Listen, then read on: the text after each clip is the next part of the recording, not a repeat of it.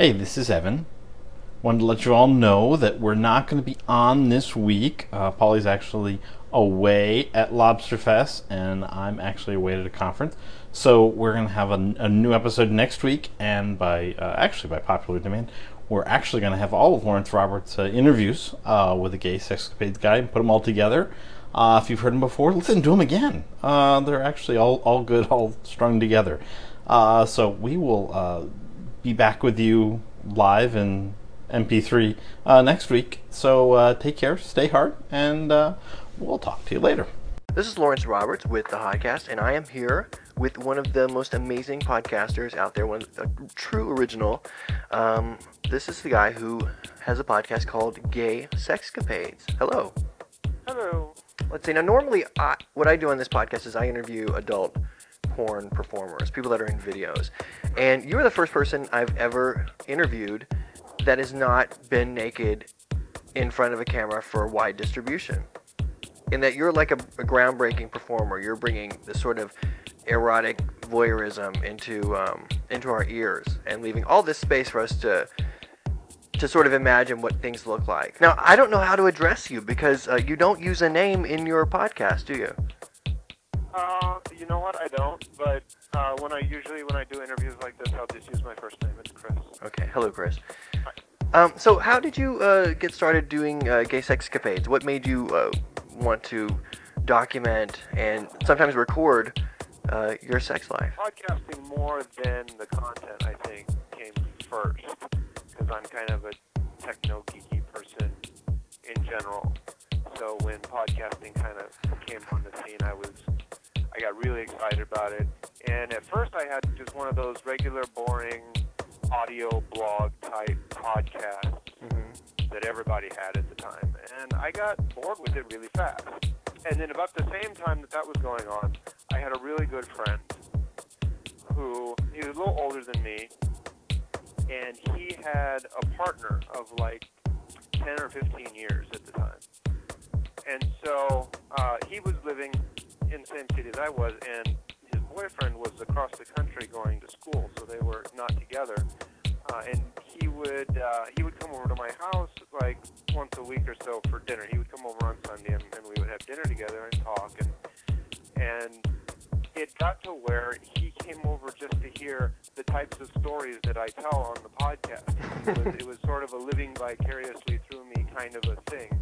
And in the early days of the show, I think there's a couple of episodes where I actually play clips of that. It's, it's me and him talking and having those discussions where you're actually hearing firsthand him and me having that conversation. You know? So you're basically you know, taking the, great tradition of storytelling into the computer age. Yeah, and putting gay sex too. Now, um, for people who haven't heard your podcast, uh, I'm going to play a little clip so we can hear a little bit about one of the aspects uh, of your show. So you're on spring break this week? Yeah, just started today. Lucky? Yeah. Do you got big plans? No. No? Do lots of nothing. That's what I used to do on spring break. That probably tastes like coffee. Yeah, a little bit. I like coffee. I think that was the very first.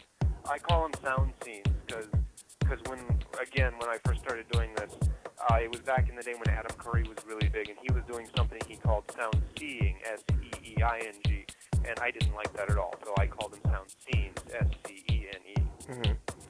Uh, and yeah, I'm pretty sure that was the very first one. In fact, I just reposted it maybe a month or two ago. So, so what is a sound scene? Uh, sounds that's just uh, you hearing instead of me telling you about it, you get to hear it.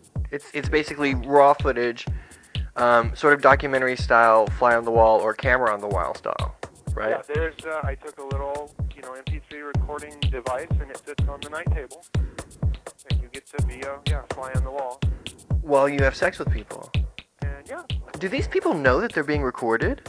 Oh yes, absolutely. Yeah. So how do you how do you how do you introduce this into your into your conversation with them, uh, or into the act?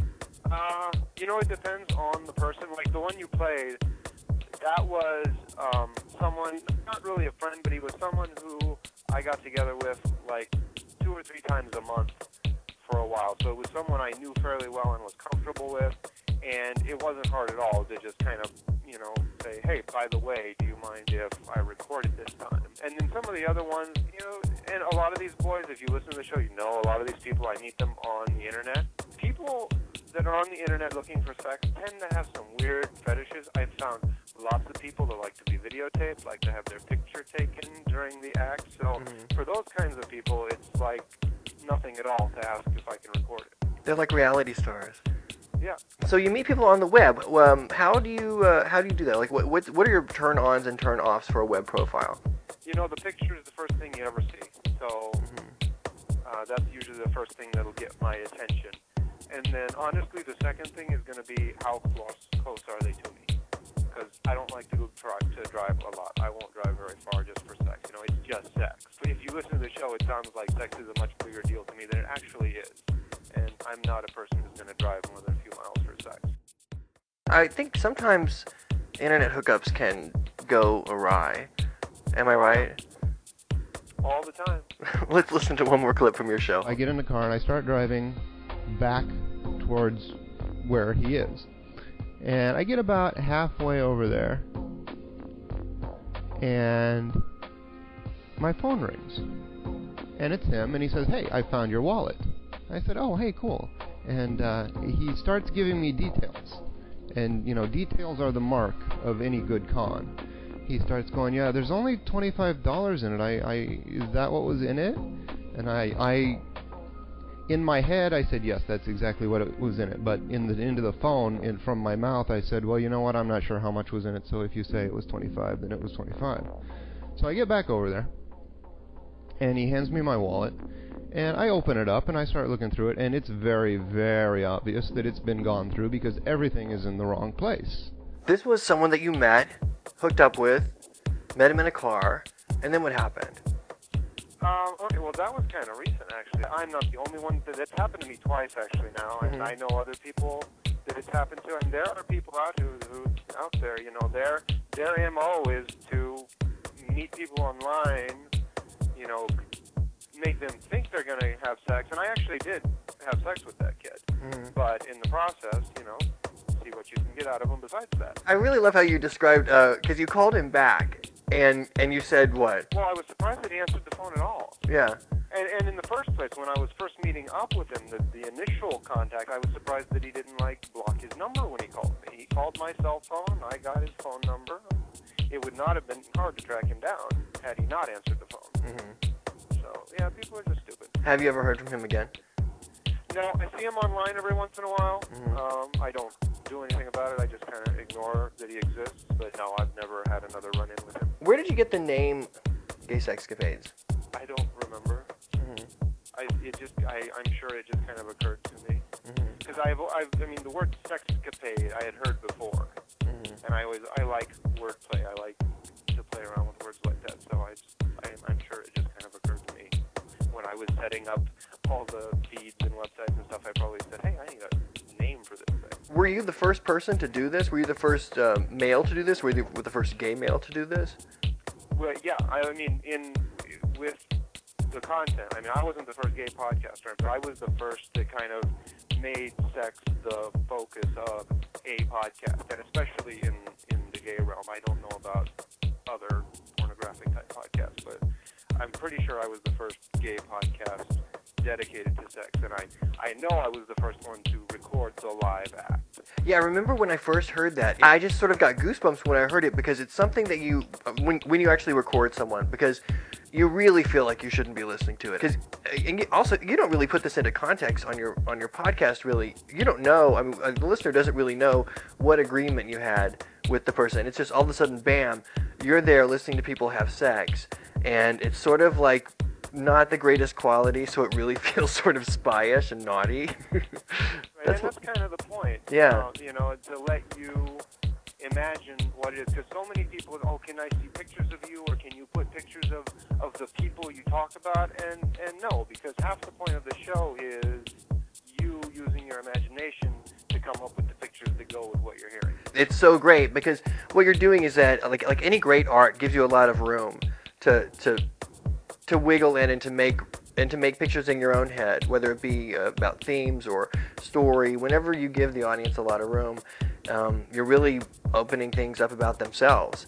And um, if I had pictures going along with it, I know like when you hear radio broadcasters, sometimes when you see them, it's just like it changes everything because you've already had that person's face in your mind, and it really is a reflection of you. So, do you ever intend to show your picture online or anywhere? No, well, I mean, not not in, in association with the podcast. I have put up a few pictures here and there of the people I talk about with their permission, but very few, and so people may have confused that with being me. I'm not sure. What What would happen if people um, discovered you? Like, well, well, first of all, d- does your family know that you do this? No. What would happen in, in I guess in all aspects of your life, uh, if people found out that this was you, Well. And if they went on if they went on iTunes and pressed play? Yeah. Uh, well, I don't know. A few people do. Not to bring it down. yeah, my really close friends know that I do this. Uh, Um, and there are a few people here locally that have figured it out. In fact, I got one phone call that was like, "Hey, I heard you talking about me on the internet."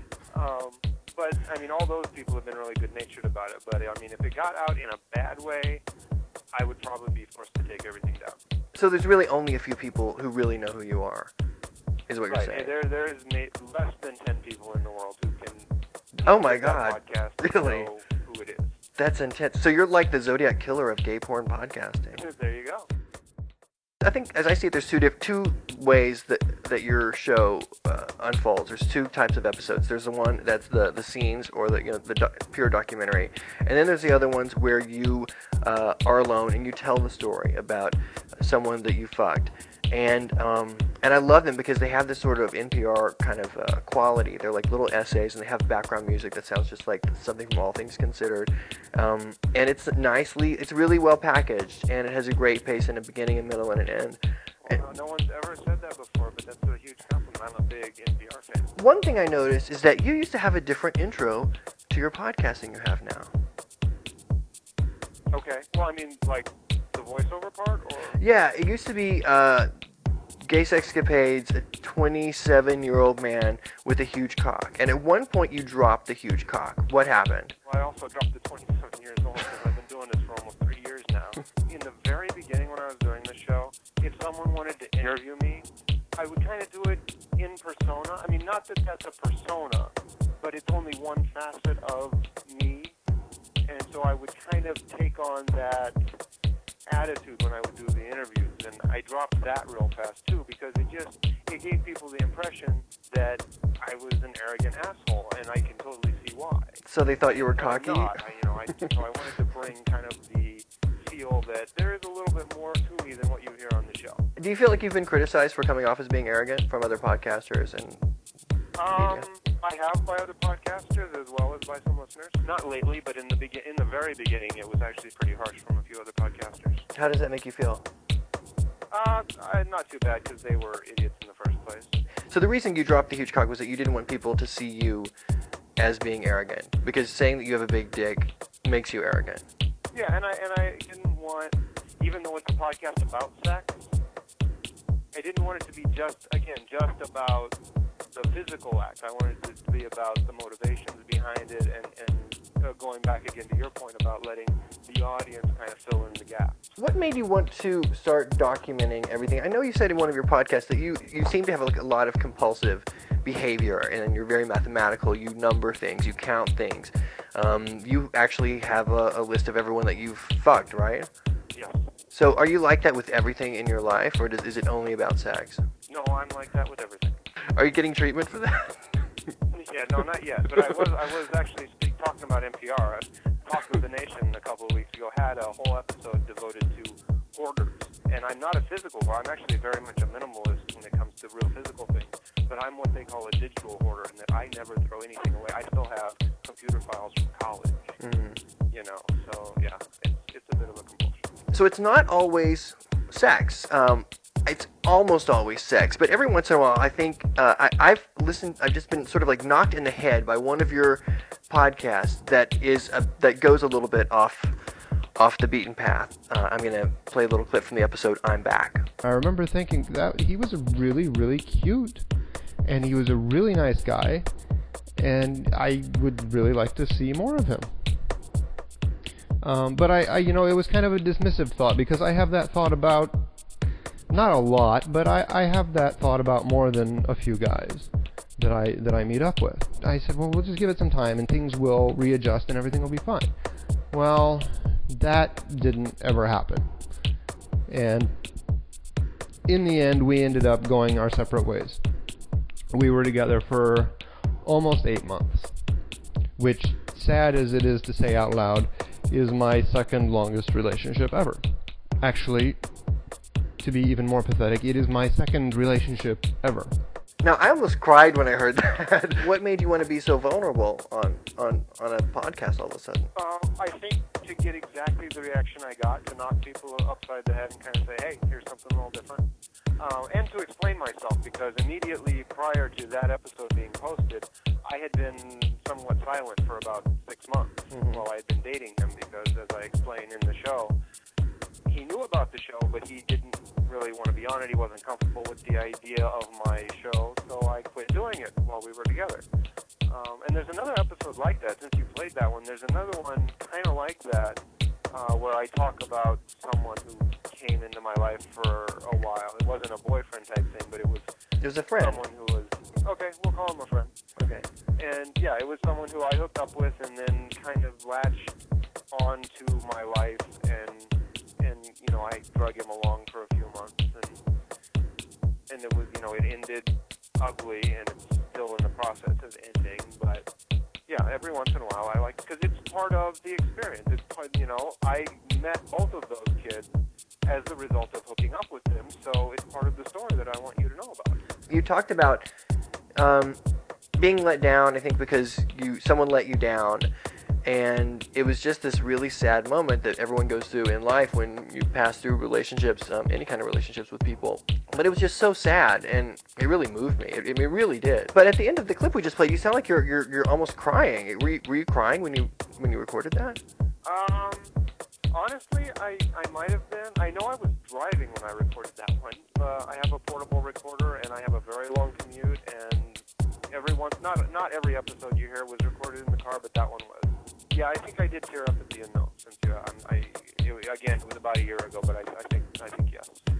And I guess what it made me think, and especially with the last part where you said that you had this feeling like you wanted to be spend be more with this guy and more of a in a different way, and that you've had you have this feeling about a lot of guys that you meet and a lot of guys that you hook up with. Um, and I thought that was really interesting. Do you think, in a way, that these hookups are also and I guess this seems to be like a sub theme to it is that it's a search for love or some sort of relationship. Well, life is a search for love. Yeah, I mean, and that's just one part of it. But yeah, I mean, in in kind of a twisted way, I think of my hookups as first dates because I mean, there've been several kids that I've hooked up with that it's turned into more hookups, or it's turned into some real dates, or it's turned into friendships. I mean, some of my closest, dearest friends in the world I met on gay.com. So yeah, absolutely. You have um, several regulars, don't you? At the moment, I wouldn't say several, but but yeah, I mean a lot of them move away. Like I I live near a university, and so like right now, a lot of them are out of town because they've gone home for summer. But but yeah, there's a handful of kids that will come around once a month ish. Well, let's um, let's listen to a, a quick clip from your episode entitled "A Regular." a lot of my regulars know about this show and are not entirely comfortable with being mentioned on it.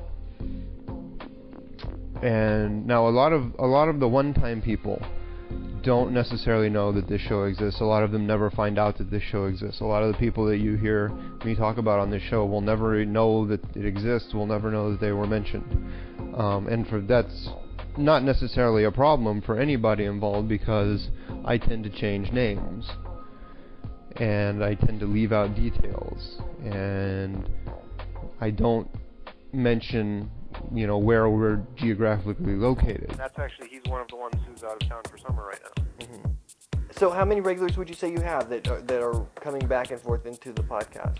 In the podcast, probably not many, because uh, I might tell one or two stories about them over the course of time that I hook up with them half a dozen times because I don't tell about every encounter. I just only the, the ones I think you'll find exciting or otherwise interesting. But there's probably I don't know three, four, five people who I've mentioned more than once on the show, mm-hmm. more than one episode or about. And usually I'll try to use the same code name for them each time, so you'll kind of know if you see the same name twice. Odds are it's the same person. You mentioned that you used uh, different names for people, different locations. Um, what's been the worst reaction by one of your subjects? Uh, the worst reaction was just uh, a guy who he was he was he was I wouldn't call him a regular, but I mean I hooked up with him once, and then like a year later I hooked up with him again, and after that it got to be semi-frequent, and he wasn't a sound scene, so he didn't know about the show. He was just somebody I talked about, and I don't usually tell those people about the show. If I'm just going to tell a story about them, they don't need to know. And I got a random phone call from this guy, and he says, "My friend in Hawaii showed me this website, and I think it's you talking about me." Uh, so it wasn't even him that discovered it. Somebody thousands of miles away had to call him up and say, "Hey, I think I heard some guy talking about you on the internet." And so he listened to it and figured, "Yeah, it was me talking about him." So he called me and asked me to take it down, and I did. But you don't feel like you have to ask them ahead of time. If I'm just going to tell the If you're just story, talking about no, it? absolutely not. Yeah. The only time I think I need to get permission is if I'm going to record them. I mean, we go around every day telling stories about people without their permission. As long as I'm not lying through my teeth about it, I don't see that it's a problem. And in my particular state, it is what we call a one-party consent state. So technically, legally, I don't have to get their permission, but I always do anyway because this is a very intimate, personal thing. Yeah. Let's talk about your voice, Chris. All right. What do you think of your voice? I think it's kind of pinched and nasal and geeky, but Mm-hmm. everybody tells me it's really sexy. So Do you like listening to your voice? No, I don't. Yeah, I don't either. To me, you have a sort of quality, a sort of Carlton your doorman kind of quality. Do you know who I'm talking about? No. Okay, uh, it was from the Rhoda show. It was the old Rhoda spinoff of the Mary Tyler Moore show, and she had a guy who would. Uh, Rhoda lived in an apartment in Manhattan, and uh, whenever she, yeah, there's a doorman, and the doorman would buzz, and he'd buzz up to this radio, and he'd say, "This is Carlton, your doorman," and he had a, like a vocal quality that was really similar to yours. Or, I think also of Garfield the cat. I think also has a similar vocal quality. Like yours. the original. minute. I'm thinking the, The movie? yeah in the movies, Oh, that's Bill Murray. but th- well, wasn't there another one first? Oh, I don't know. Maybe there was. Okay, maybe like Bill. Okay, I guess like Bill Murray. Okay. Anyway, I don't know. you should look up Carlton your doorman. And you're from a place sure. that wouldn't normally have an accent, but you do sort of have an there's not- accent. I'm not from New York. I'm not from the South. I there. I shouldn't have an accent, but a lot of people notice one. To me, it sounds sort of Midwest or, or, or like Baltimore. I I have family from the Midwest, but I've never really been there. So, What's the best part about doing your podcast? well, my friend who I used to tell my stories to left town, so now I don't have anybody to tell my stories to. So it's filling a need. Yeah, so now I've got all you guys. What's the worst part about it? The worst part is probably when I when I when I get people emailing me saying, you know, you're you're a bad person and blah blah blah. And I do my best to ignore them, but it's you know it's hard. Well, as all adult performers are asked eventually at some point in interviews, what sound or noise do you most love? What noise? hmm Rain, thunder. And what sound or noise do you most hate? Well, fingernails on a chalkboard. I'm sure that's a pretty common answer though. What's your favorite curse word?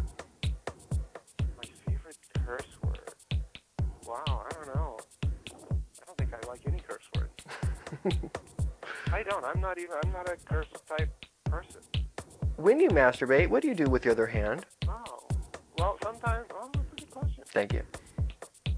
Sometimes I'm pulling my hair. And finally, if heaven exists, what would you want your creator to say to you as you arrive at the pearly gates? I don't. I mean, I don't believe in a creator, and I don't believe in heaven. But I mean, if it did exist, I'd hope that he'd be standing there with a bunch of free condoms for. What does the future hold for gay sexcapades? What's next? Don't know. Yeah? You never know. That's kind of that's kind of the beauty of the show for me is I never know what's coming up in a week, let alone in a few months. Mhm. You know, I could I could do like I did a year ago, meet somebody and disappear for a while, or or one of these days I might decide to hang it up completely. You never know. I want to thank you so much for taking the time to do this. I wish you the best in many, many, many more podcasts to come. I'll do my best. Thanks, Chris.